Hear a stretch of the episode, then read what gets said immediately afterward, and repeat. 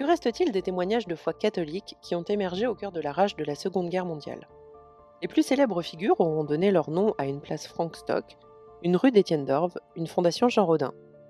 Les milliers d'autres nous auront laissé une photo, une lettre, que le Centre national des archives de l'Église conserve regroupées dans le fond de l'aumônerie générale catholique. Ce sont d'ailleurs 21 de ces lettres que nous vous proposons d'écouter dans ce podcast.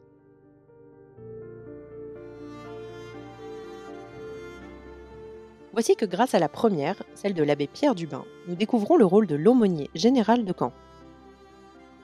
En juin 1940, à la suite de la défaite, 1 850 000 Français se retrouvent prisonniers de guerre.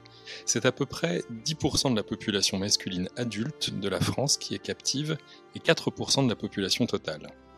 C'est pour s'occuper d'eux sur le plan spirituel que l'aumônerie générale des prisonniers de guerre est créée en septembre 1940 l'épiscopat et confiée à l'abbé Jean Rodin, prêtre du diocèse de Paris et aumônier militaire. Progressivement, les prisonniers sont transférés des camps français aux Oflag et Stalag, situés sur le territoire du Troisième Reich. Les demandes de visite de ces camps par des aumôniers ayant été refusées, l'aumônerie doit donc s'appuyer sur les membres du clergé eux-mêmes prisonniers de guerre. À chaque échelon de l'organisation des prisonniers de guerre doit notamment exister un responsable de l'aumônerie dans une situation officielle par rapport aux autorités allemandes, ayant pour mission de coordonner le travail des aumôniers de camp de les ravitailler et les appuyer auprès des instances supérieures. C'est le cas de l'abbé Pierre Dubin, aumônier général d'un camp, le Stalag 1A. Né en 1911 à Biarritz, Pierre Dubin devient prêtre incardiné au diocèse de Bayonne en 1935. Fait prisonnier en 1940 comme soldat de deuxième classe, il est envoyé au Stalag 1A, en Prusse orientale, à 30 km de Königsberg. Il en devient rapidement l'aumônier général et le demeure jusqu'à la fin de la guerre. À ce titre, il reçoit l'aumônier général des prisonniers de guerre, monseigneur Jean Rodin, qui a obtenu de visiter quelques camps à l'occasion de Noël 1942. L'abbé Dubin semble avoir bénéficié d'un commandant de camp, le colonel von Pirsch, désireux d'améliorer autant que possible la situation des captifs sur les plans matériels et moraux. Du fait de ses fonctions d'aumônier général de Stalag, l'abbé Dubin est en relation suivie avec l'aumônerie générale des prisonniers de guerre. Il tient celle-ci au courant de la situation générale, signale les cas particuliers, indique le nombre de prêtres présents et les conditions de leur mission d'aumônier. Évalue aussi les besoins en hostie, vin ou autres éléments nécessaires à l'exercice du culte, ainsi que d'autres manques, notamment en ce qui concerne l'église. La lettre dont il est question ici constitue un bon exemple.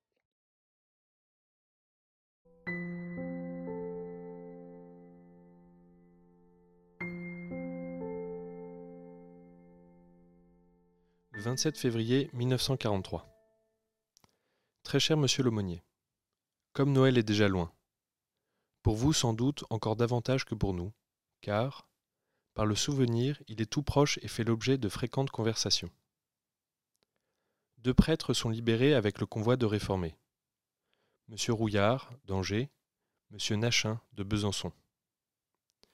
Monsieur Rouillard au moins passera vous voir, et je pense que c'est lui qui vous remettra ce mot. J'y joins une série de photos de crèches de nos baraques. Pauvres crèches, misérables, à l'image de la première. Elles vous rappelleront un peu l'atmosphère du Stalag. Peu de nouveau depuis votre visite. Deux gros ennuis pourtant. Le premier, parfaitement réglé actuellement. Le second, encore douloureusement existant, et peut-être pour longtemps. Le premier, celui de la diminution du nombre d'aumôniers. Certaines compagnies avaient cru pouvoir s'autoriser d'une note du Stalag pour renvoyer un des deux aumôniers. La question est actuellement réglée. Chaque compagnie aura ses deux aumôniers. Chacun fournira un léger travail dans les services intéressant les camarades, et tout le monde sera content. Le deuxième, interdiction pour les hommes de confiance et aumôniers de circuler sans un interprète. Or, ceux-ci sont extrêmement rares. Dans certaines compagnies qui interprètent les ordres de façon stricte, l'aumônier ne peut plus aller en campagne. L'ordre est venu d'en haut. Le colonel von Prisch a fait personnellement des démarches pour obtenir que l'ordre soit reporté. Rien n'est encore venu, c'est une vraie catastrophe.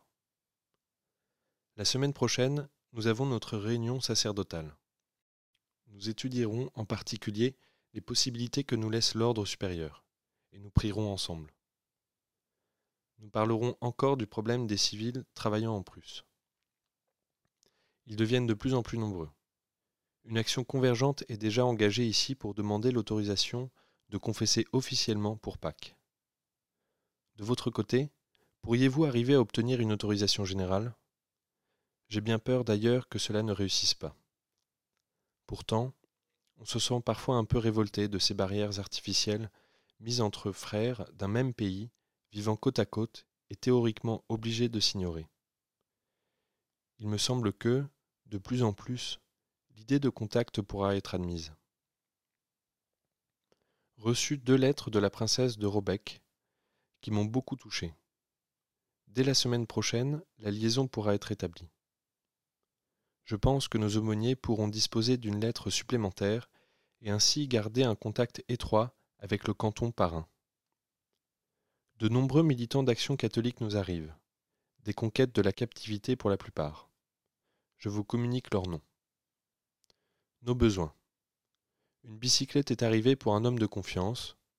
Actuellement, nous avons assez de Bibles et livres d'études, mais je pense que M. l'abbé Joly vous écrit à ce sujet.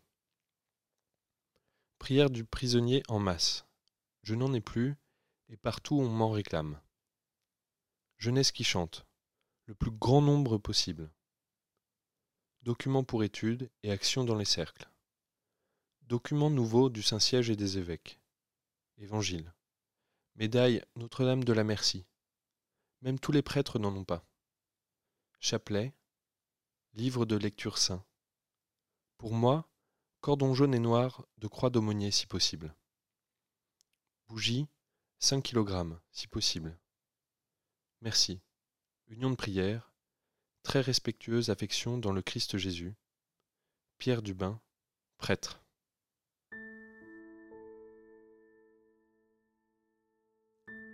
Après la guerre, l'abbé Dubin est détaché auprès de Monseigneur Rodin au sein du Secours catholique. Il lui succède en 1946 à la direction de l'aumônerie générale des prisons jusqu'en 1964. Puis, il dirige l'aumônerie nationale des centres des jeunes inadaptés jusqu'en 1981. Il décède à Paris en 1983.